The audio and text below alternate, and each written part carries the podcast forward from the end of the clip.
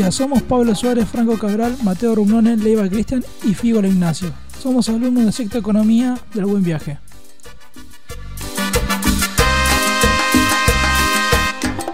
En este podcast hablaremos de la historia de la vida detrás del futbolista Carlos Tevez.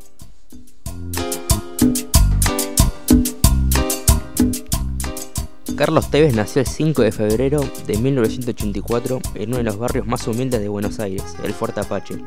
Con tan solo 10 meses de vida tuvo un accidente que lo marcó para el resto de su trayectoria, lo cual fue una quemadura en el cuerpo con agua hirviendo, y luego a los 5 años su papá falleció y anteriormente su mamá lo abandonó y lo dejó viviendo con sus tíos.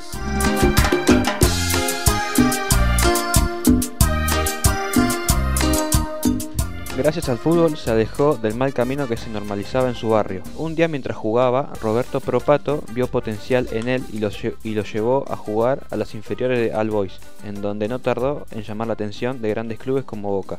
El 21 de octubre logró debutar en la primera de Boca. No fue hasta 2003, bajo el mando de Bianchi, donde se convirtió en pieza fundamental para ganar la Libertadores, anotando un gol en la final contra el Santos de Brasil.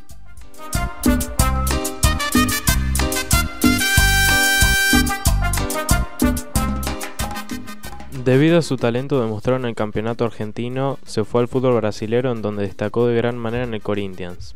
En el 2006 llegó al fútbol europeo, específicamente en el West Ham, el cual pagó $16 millones por su ficha. Con tan solo una temporada en el West Ham, el Manchester United se fijó en él y lo compró. En el Manchester consiguió ganar la Champions League en el año 2008 contra el Chelsea. Después tuvo un paso por la vereda de enfrente al unirse al Manchester City debido a una pelea con el director técnico.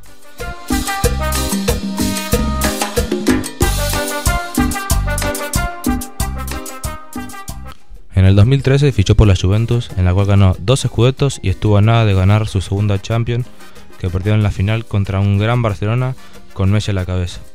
Debido a esa final decidió volver a Boca, pero luego se fue un año a la Liga China debido a que le daban una gran cantidad de dinero con la cual pudo sacar a su familia del Fuerte Apache. Después de eso regresó a Boca, en el cual se retiró en el 2021 debido a la muerte de su padre.